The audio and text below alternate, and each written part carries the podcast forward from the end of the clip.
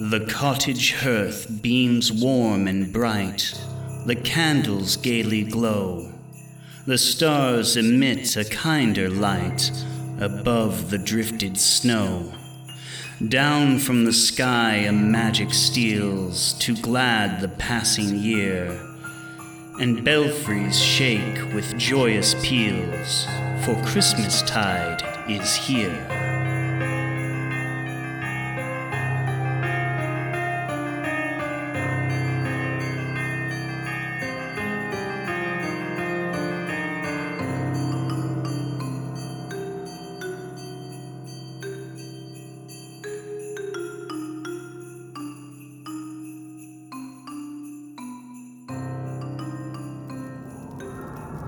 Good evening, my creepy kitties. It is I, your host, the Mad Catter, here to bring you a not quite Christmas with Catter.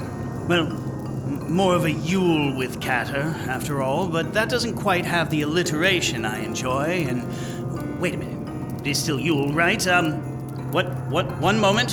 Hold on, one second.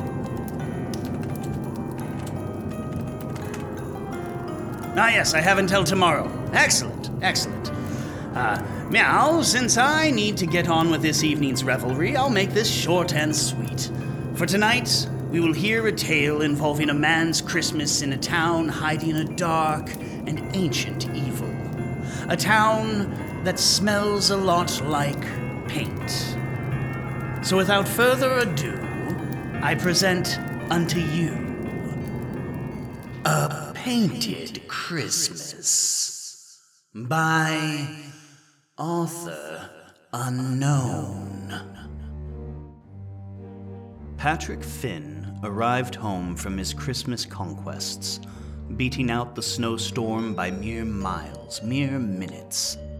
He felt not only the foreboding presence of a hazardous blizzard, but also that of something else, something darker. It felt as if it resonated not only within his soul, but also within the souls of those around him, within the very ground itself. Patrick had never bothered to check, but he was sure that beneath the grass and soil of Winter Harbor, Maine, there hungered a gaping mouth or a chasm yearning for the flesh of the innocent and anchored to the physical world by only a desire to seem normal. It had not yet been appeased because the residents of Winter Harbor were all but innocent. Patrick had moved to Winter Harbor hoping to escape the despondency and despair he had felt in his hometown of Belmont, Maine.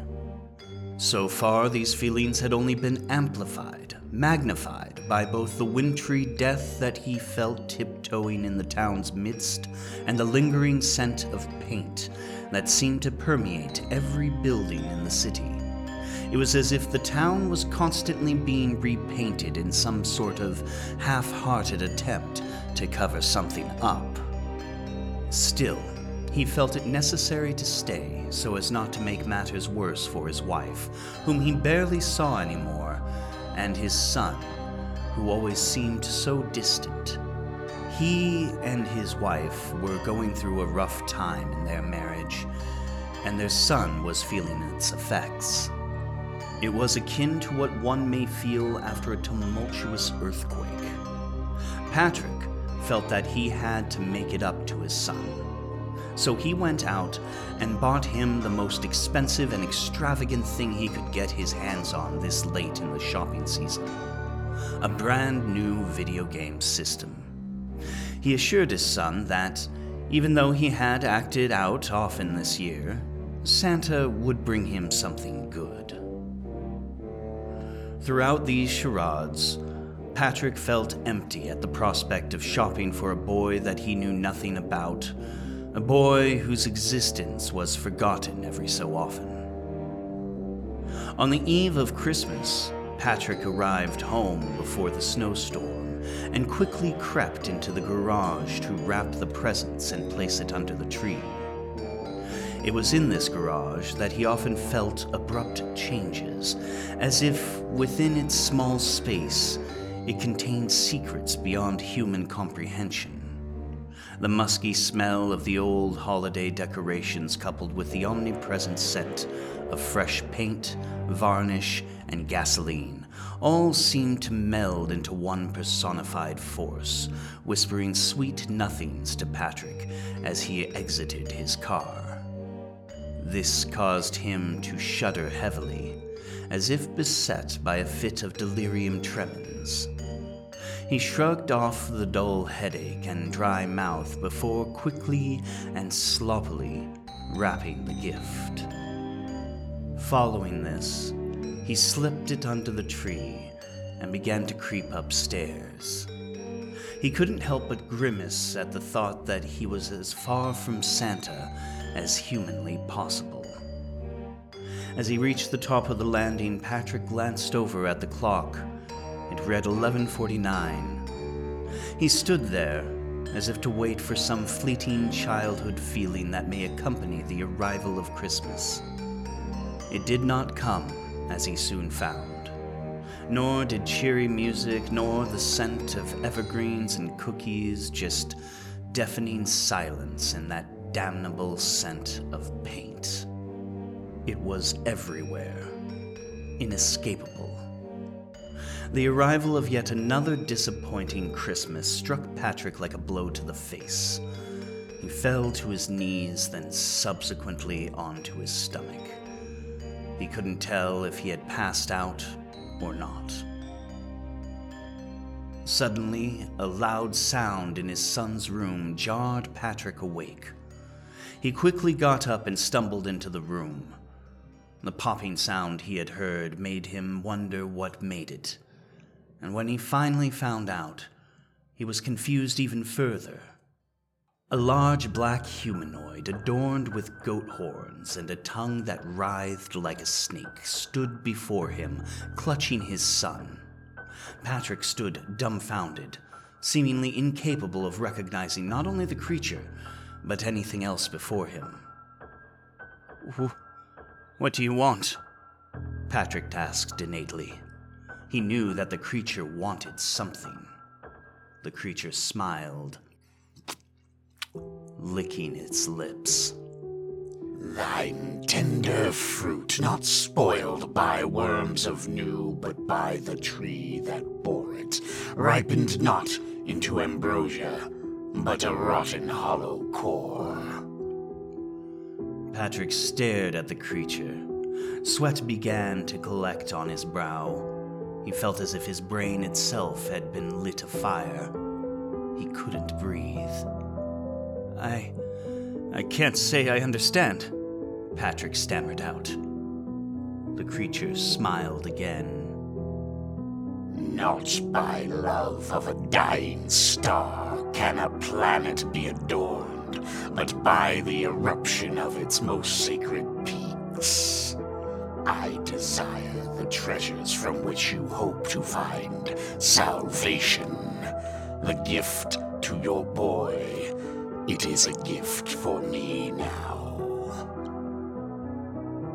Patrick couldn't understand why the creature would want the game system, but he felt it necessary to give it up. He quickly bolted downstairs, grabbing the box and clutching it tight, he sprinted back up to his son's room. The creature, upon his arrival, thrust Patrick's son to the floor and held out one long, beckoning hand. As Patrick handed over the present, he couldn't help but feel as if he were Faust himself, exchanging an eternity for one single moment of gratification. The creature licked his lips once more and disappeared in the time it took Patrick to blink. When he was sure he was alone, Patrick fell to his knees and wrapped his arms around his son. He expected a thank you, an I love you, something, but he heard nothing. He looked down, and he found that his son was withering away. Becoming the very shadows that inhabited the night around him. Patrick knew at that moment that he was entirely alone, swallowed finally by the chasm beneath his feet. He stumbled to the garage before sitting down, embracing his solitude and his communion with the musky smell of paint that seemed to beckon invitingly.